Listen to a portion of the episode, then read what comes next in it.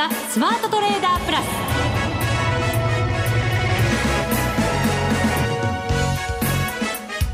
全国のリスナーの皆さんこんにちは。内田まさです。この時間はザ・スマートトレーダープラスをお送りしていきます。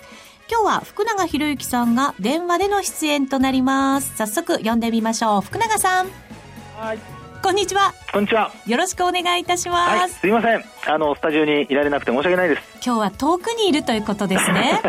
天気のいいところにおります。あ、そうですか。東京も天気がいいんですけど。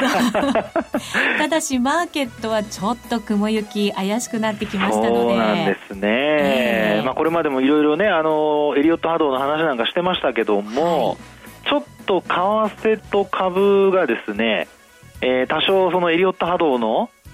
2波目がなんとなくっていう感じにちょっとなりつつありますよね。調整に入ったってことですよねねまあ、まだわからないんですけどでもちょっと可能性がね高まってるっていう感じにはなってますね。はい。後ほど詳しく解説いただきたいと思います、はい、よろしくお願いいたします、はい、よろしくお願いします。さあ福永さんが電話での出演とちょっと寂しい展開となっておりますので 今日はですね心強い助っ人にお越しいただいております。マネック証券チーフストラテジストの広木隆さんです。よろしくお願いします。よろしくお願いしますマーケット動きましたよ今日、うん。まあ、やっぱりあの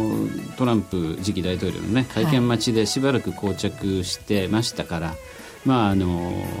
そのリアクションがね今一気に出たっていう感じですよね。そうですね。去年の年末ぐっとトランプにさんに対するこう期待感でマーケットがこうにぎわってきたっていうところもありますので、うん、この後の展開をひろきさんにも予想していただこうと思います。よろしくお願いいたします、はいはい、さあそれでは番組進めていきましょう。この番組を盛り上げていただくのはリスナーの皆様です。プラスになるトレーダーになるために必要なテクニック心構えなどを今日も身につけましょう。どうぞ最後まで番組にお付き合いください。この番組はマネックス証券の提供でお送りしますスマートトレーダー計画よーいドン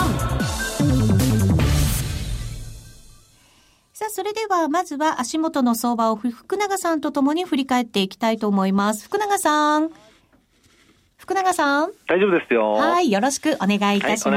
ますまずは大引けの日経平均ですが、229円97銭安、はい、19,134円70銭で引けました。えええー、寄り付きが高値で19,300円、そして5番になりまして一段安、1時4分に安値19,069円というところをつけたという展開でした。ね、そうですね。はい、あのー、今お話ありましたように、まあ、寄り付きがまあ高値になってってしまってですね、はい、まあ、その後下落した背景として考えられるのはやっぱりあの、まあ、為替の、まあ、ドル安円高でしょうかね。そうですね。今日は朝115円台ミドルありましたけれども、結局114円台ミドルまで。そして今またですね、えっ、ー、と、先ほど、そのトランプさんの会見でつけた安値を一旦下回るという動きですね。はいえー、さらに下押す可能性があるのかどうなのか気になるところではあるんですが。そうですね。はい。で、あの、まあ、基本的にはですね、その、まあ、今、内田さんが伝えてくれましたように、やっぱり重要なのは、そのトランプ次期大統領の会見の時のですね、はい、安値をちょっとやっぱ下回っちゃってるっていうのが、ちょっとやっぱりあのテクニカル的にはあのよろしくないですよね。そうですね。あの会見の時に下髭長い、これは、まあ、はい、あの何時間足で見るかにもよるんですけれど、えー、時間によっては陽線つけてるところもあるわけですよね。はい、そうですよね。えー、で、まあ一番皆さん使ってるのというと、冷やしなんかで見ますと、はい、あの、下髭、上髭、両方髭をつけてですね、うんあのまあ、ちょっとひげの長いコマって言いますかね。そうですね。上下ともに長いひげがついてるんですね。はい、そうですね。えー、で、そこで、まあ、結果的に、あの、戻しきれずに、今日、まあ、安値を割り込んでしまったと。はい。いうことですので、まあ、流れとしては本当にあのちょっとこう円高の動きがあの強まっているってことが言えそうなんですね。はい、ただあのここでまたまたちょっとフィボナッチなんかの水準をちょっとあの持ち出して見てみるとですね、はい、意外とあの霧のいいところで止まってるんですよ。そうなんですか？霧がいいっていうと、これはですね、あの例えばまあどこを取るかによるので、あの明確にちょっとお話しておきますと、はい、あの11月9日の日にですね。あの101円台つけたところありましたよね。はい、で、あと、あの12月の15日になりますけど、まあ、これは利上げをした翌営業日になりますかね、はい、118円の60銭台、うん、でこの値幅のですね、あのまあえー、フィボナッチでいうと23.6%押しっていう水準が、114円の50銭台なんですよ。あちょっと今、下回ってるところですけどね。ね、うん、ですから、まあ、よくあるパターンで、東京時間、あるいはヨーロッパ時間で、まあ、この水準を下回ったとしても、あのニューヨーク・タイムでまたあの引きにかけて戻すなとか、はい、まあ、こういうふうになってくれると、やっぱり114円台の半ばというのが、まあ、一つあの、やっぱりまたサポートとして意識されるとかですね、まあ、そういうことは考えられるんでしょうけども、底堅いというところが意識されるか。えー、そうですね、はい、一方で、そのままずるずる、まあ、あの下落幅を広げて終わるようですと、はい、まあ、それこそ110、まあ、これで見ると、実は節があんまりなくてですね。ここ駆け上がってきたとこですもんね。ねそうなんですよね。ってなると、あの、まあ、価格が止まったところで言うと、12月5日の112円の80銭台とかですね。はい。まあ、そういったところはあるんですが、ただこれが本当に、あの、意味のある、その下げ止まりのところになるかというと、なかなかちょっとですね、あの、まあ、他に移動平均の節なんかもないところなので、そうですね。えー、って考えると、まあ、やっぱり111円台だとかですね。はい。そういう。次に止まったところですよね。そうそうそうそう。そこまでですね、はい、一気にやっぱりちょっと下げる可能性があるので、はい、まあ見ておく必要があるのかなっていうところにはなりますよね。うんトランプさんの会見を受けて、はい、これやっぱりマーケットはどういうふうに受け止めたということなんですか？これ、あのまあ、ひょっとすると後でひろきさんもお話しされるかもしれませんけど、はい、あの為替市場で一番やっぱり意識されていたのは、あの減税だとかですね、うん、あるいはその、まあ、財政出動によるインフラ整備だとか、はい、まあ、その辺の話がトランプさんから具体的な話が何か何かしらまあ、威勢のいい強気の発言でもいいんですけど、はい、なんか出るかっていうふうに期待してたんじゃないでしょうかね。でそれがほとんど、まあ、発言の中に出ずにですね、はい、でなおかつ一部のあの、えー、記者からの質問はあの受けないようにしたとか。そうみたいですね。ねえー、これはやっぱり記者会見といっても開かれたものではないので、この辺はやっぱりちょっとマーケット的には、あのそうした中でもそういったこう前向きな話が出なかったとなると、ですね、はい、ちょっとやっぱりネガティブ要因になっちゃいますよね。今まではこうプラスのところで、マックスまでを織り込んできた相場、で、それがこう、逆になんか残念な形で剥がされてるっていう感じはしますよね。ねなので、まあ、そこのところをですね、やっぱり、あの本当に剥がれたのか、はい、あるいは、まあ、やっぱりちょっと、簡単なというか、あの単純な失望で終わっているのか、うん、まだやっぱり期待値は残っているのかですね、そのあたりはやっぱり今週から来週頭にかけて、はい、やっぱり大統領就任式までですね、やっぱり見届ける必要があるのかなっていうふうに思いますね。そうですね。ただそこまではどうなんでしょうか。はい、改めてトランプさんの発言も、それまで待つことになりますよね、はい、就任後の。ねとなると、もうなんか内田さんがあの期待していること 答えになるかどうか分かりませんけど、はい、あのやっぱりですね、上値はやっぱ重たいでしょうし、はい、であと、なおかつ、まあ、損失覚悟のやっぱ売りも出てくるでしょうから。となると、やっぱりあの為替が今お話したような23.6%あたりで止まってくれないと、はい、あのずるずるやっぱり売り物に押されてしまうと。でそうなるとやっぱり日経平均株価も、まあ、PR が今16倍の半ばかぐらいまで、今日は多分落ちてると思うんですけど、はい、これもね、やっぱり期待値であの高まってきてるところではあるんですけど、はい、まあ、いかんせん110円台前半まで行ってしまうとですね、そうですよね。やっぱり影響を与えますよね。ねこれチャートで見ると、12月21日の高値、はい、今年1月5日の高値、はい、で、そこのネックラインが、はい、えー、12月30日1万8990っていうのがありますよね。ビシビシ出てきますね。ね はい。これに近づきつつあるのも、ちょっと嫌な感じはしますよね。なんですよね。それが実は為替も同じ、やっぱりネックラインを割っちゃっているので、ダブルトップになってるんですね。あ本当だ。そうですね。ね、今の、はい、内田さんの話で、12月15日が高値、えー、それから1月の、えー、っと、今度はこちら3日になりますね。はい、あの、為替市場は3日から取引空いてますので、うん、でその高値とその間の安値、まあ、取引時間中、ひげもを考えると12月30日。はい。で、これのネックラインになっているところを割り込んで、そうですね、もうこれ数日前に割り込んではいますけどね。はいで昨日戻せるかと思いきや戻しきれずに、えー、やっぱり下に触れてると。はい。あの、先週だったか、いい意味で株と為替の動きが、こう、変わっている？そうです、そうです、そうです。っていうのを、なんか唯一のポジティブな 理由に挙げていただいたような気がするんですけど。あの、それで、ね、僕まだ続いてると思ってまして。そうですか？はい。同じような形してますけど、大丈夫ですか？あの、デカップリングってことですよね。はい。で、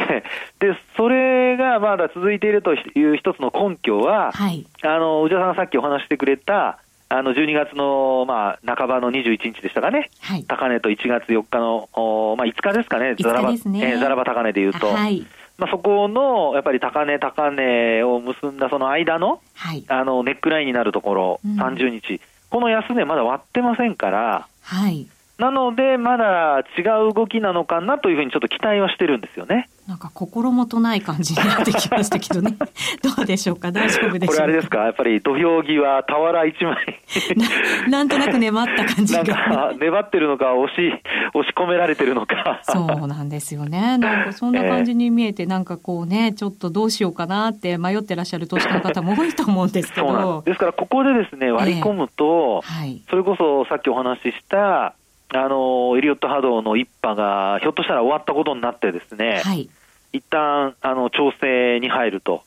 そうなるとやっぱりあの1万9000円割ることが考えられますので、はい、まあ、そこではやっぱりあの13週移動平均だとか、はい、あるいはまあ日足でいうと75日線だとか、はい。まあ、その辺あたりまで、まあ、最悪のケースですけどね、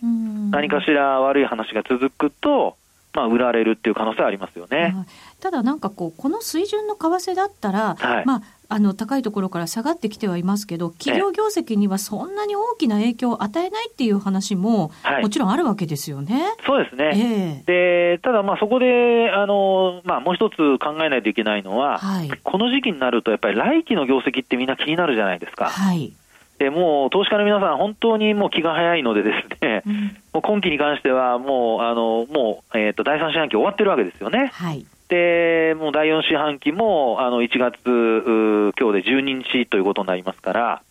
もうすぐ中旬ということになるので、はい、まあ、今の話で言うと、やっぱりこれから出てくる決算発表ですよね。そうですね。えーまあ、ここが先ほどの内田さんの話のように影響がなくて、えー、着地が本当にこう期待値を上回るような状況になってくれると、はい、あの来期に対する自信っていうのも出てくると思うんですけど、うん、意外に今回伸びなかったりだとか、うん、あとそれから、まあ、来期にあの対する見通しも、あの少し、まあ、厳しめなんていう見方が、まあ、今じゃなくてこれからですね、はい、出てくるようなことになると、あの少しやっぱりマーケット、上値が重たくなりますよね。これでも、昨日のトランプさんの会見聞いてて、はい、企業がこう積極的な姿勢で業績を予想できるのかっていうのは疑問ですよね。ねですから、まあ、そうなるともう本当に実際の起こってるっていうか、進捗率で見るしかないんじゃないでしょうかね。あそうですね、えー、であとはもう期待するのはやっぱり日銀の ETF 買いですよね。そこ頼みになっちゃいますか？今日は入ってるかどうかまだ分かりませんけど、はい、なんか福永さんが開き直ってきたように感じるのは私だけですか？大丈夫ですか？そんなもうちょっとあるかもしれませんけどね。投げやりにならないでください、ね、いや投げやりにはなってないですよ、はい、あのなのであのそういったところがですねやっぱりこうまあ本当にそこに頼らざるを得ないという、まあ、今、本当、トランプ新大統領による、はい、あの政策待ちというのがまだやっぱり続いちゃうっていうね。そうですね、えー、はい、20日まで続いて。20日まで、20日の後も続くかもしれませんけどね。そうですね、本当になんか、そういう恐れみたいなのが出てきた会見だったっていうことですよね。うん、本当そうだと思いますね。はいこの後、ひろきさんにもお話伺っていきますので、はい、福永さんも加わってください。はい、ありがとうございます。はい。それでは一旦 CM です。日本株投資をお楽しみの皆様。今、新大統領の誕生を前に、注目のアメリカへ投資してみませんか？米国株に興味はあるけど、英語だし、知らない企業も多いし、なんだか難しそうだなと思っている方。実はそうではありません。米国株は1株から購入可能。株価は100ドル以下の銘柄が多く、1万円もあればあなたも米国企業の株主に。少額から投資でき、始めやすいのが米国株の特徴なんです。多くの企業では、配当は3ヶ月ごとに支払われ、配当金をもらえる楽しみがたくさん。最近では、日本でもサービス展開しているアメリカ企業が増えており、日本人にも身近になったことで、米国株投資を始める方が増えています。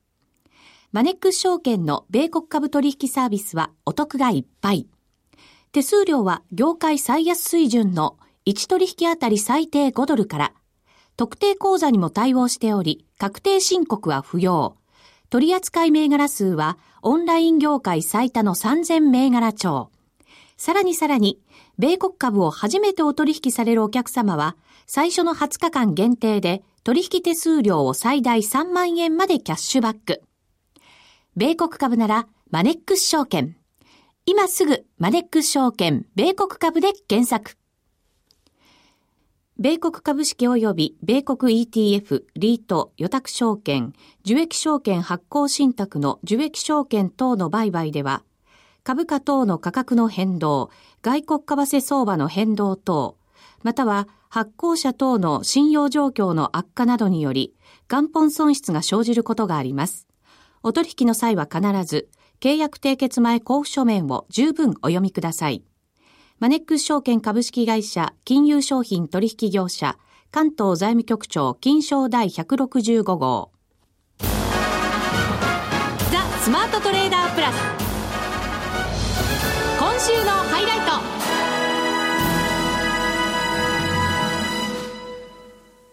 さあ、それでは改めてご紹介しましょう。マネックス証券チーフストラテジストの広木隆さんです。よろしくお願いいたします。よろしくお願いします。まずは今日の相場、どのようにご覧になりましたか？まあ、これだけねあのずっとトランプラリーっていうものが続いてきたから、はい、結局みんなどっかで利食いのタイミングを待ってたんですよね警戒感もありましたしね、うん、その一つが今日のトランプ氏の会見というところでですね、うんはい、みんな利食うチャンスを着々と待ってたってことじゃないでしょうかね。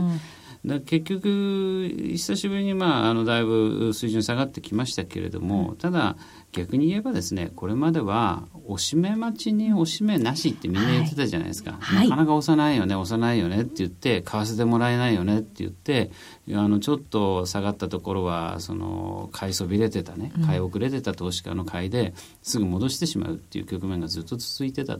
だとすると、まあ、久しぶりにあのおしめ買いのチャンスが来てるっていうふうに捉えればいいんじゃないかなと思いますよ。だから僕は今日のトランプ氏の会見そのものをもってねこれ自体が別に悪材料が出たとかそういうふうには全然捉えてないんですよ。うん、だってねそんなこと言ったらアメリカの株また2万ドル迫るぐらいまで買われてるじゃないですか。そうですよね、つまり今回のそのトランプ氏の会見がすごくネガティブで、えー、リスクオフになってリスク資産からみんな手を引いた、うん、そのリスク回避の円高であるんだったらアメリカ株なんてもっと下がってるわけですよね。ところがアメリカ株は、まあ、下がる場面もあったけど結局はあの上昇して終わってると。えー、ナスダックに至っては連投で史上最高値更新だと、はい、言ったらじゃあこれアメリカ株手掛けてる投資家がバカなのかって話になっちゃう。と結局そんなことはないわけだから、はい、そうするとやはり、まあ、どれだけ利食いのタイミングを待ってた人が多かったのかっていうそれだけの話になるんじゃないかなと思いますよ。ここにタイミングをぶつけてきたっていうだけのこと。で結局まあその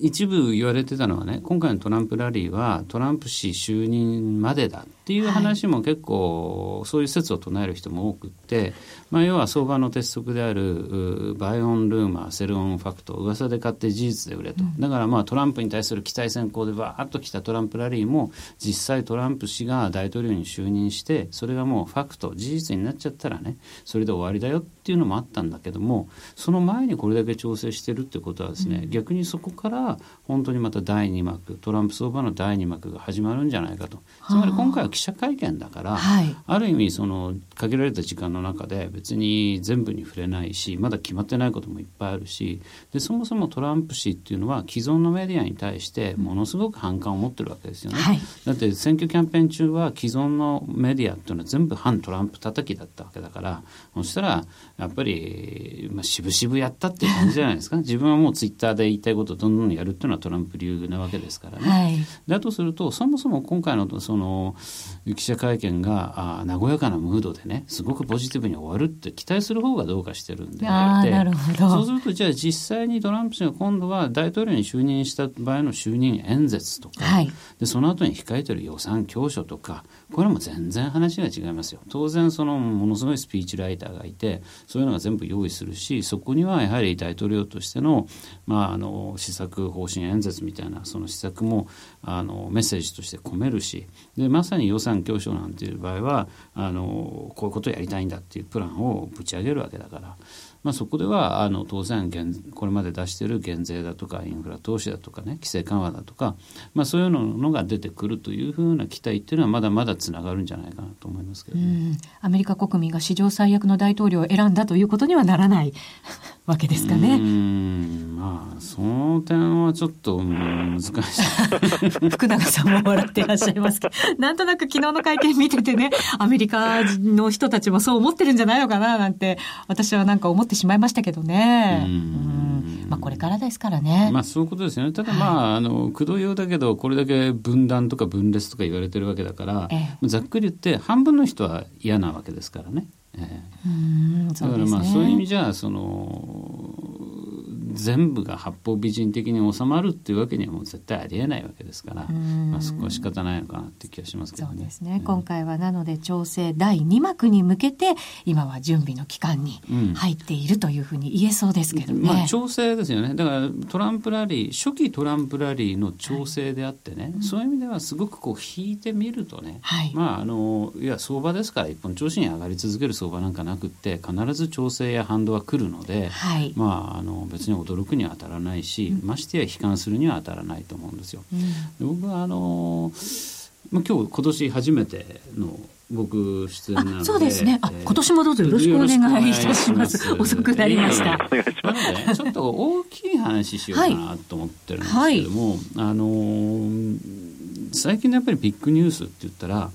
平成が終わるって話じゃないかな、ね、そうですね。いよいよそういうことになりそうですね、そういうことになりそうですよね、えー、どうやらねそうすると平成って30年で終わるってことなんですかね。はい、そういうことになりそうです。平成元年、つまり平成が始まった年っていうのは株のピークなんですよね。1989年っていうのは日経平均の3万8915円、すった金つけて、そこで終わったのが平成元年。なんですよだからそうです、ね、まあ、そう考えてくるとねこの平成の30年間というのは、ずっと日本株はバブルの後始末やってきた30年です、はい、それがようやく、まあ、あの終わるのはまだねあの再来年なのかな、うん、再来年？そうですね、うん、今年28年になりましたそうですよね、はい、だからん？いやえっ、ー、とど ちょっとよくわかんないけど2019年で終わるんですよね、はい、から変わるんですよね。そうですね。平成は30年で終わる、はい、だから、まあ、まだ先なんだけど終わることがどうやらはっきりしてきたというのが、まあ、一つ30年一つのサイクルですよね。でもう一つの大きいサイクルっていうのはアメリカの金利がね前回いつピークつけたかというとやっぱり1981年とか2年とか、うんはい、レーガン政権の時なんですよ、はいでそこから要は35年間続いてきたアメリカの低金利が、まあ、要は去年ボトムアウトしで今年のあ去年去年の利上げ2回目で、まあ、ほぼ方向性も、えー、はっきり見えてきたと、はい、でこれはやはり債券のそのまあ偉大なね投資家例えばボンドキング債券王と言われたビル・グロスさんという人昔ピムコにいて今移っちゃったんですけども、はい、その人なんかもですね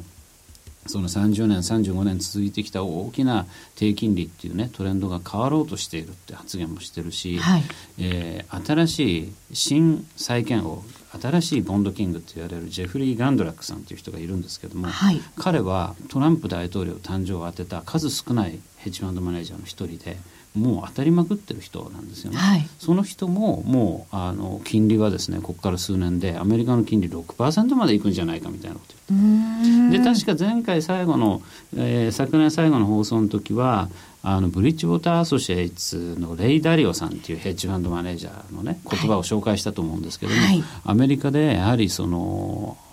起業家のアニマルスピリッツに火がついてねまあ、莫大な投資ブームが巻き起こるんじゃないかって言ってるわけですね。でこういう本当にその投資の世界のですね、まあ、スーパースターたちがねみんな何言ってるかっていうとやはり今度の新政権誕生したら投資が活況になりね、金利は上がっていくんだっていう見通しを、まあ、かなり革新的に持ってる。これ JP モルガン・チェイスの、えー、最高経営者の CEO の、えー、ジェイミー・ダイモン氏もですね、はい、想定以上に金利は上がるとつい確信してるとまで言ってます。もうヘッジファンド投資家とかねそれからそういうアメリカの投資銀行のトップとかそういう人たちはみんな金利が上がるって言ってるわけですよね。そうすると、まあ、あの僕もそう思ってるんですけど僕の言葉なんか信じるよりですねそういうまあ超すごいスーパースターの言葉をそっちに乗った方がいいんじゃないかと。思うんですよ、はい、でそれがやはりこの大きな時代が30年とか35年とか続いてきて今日本もその言語が変わるとか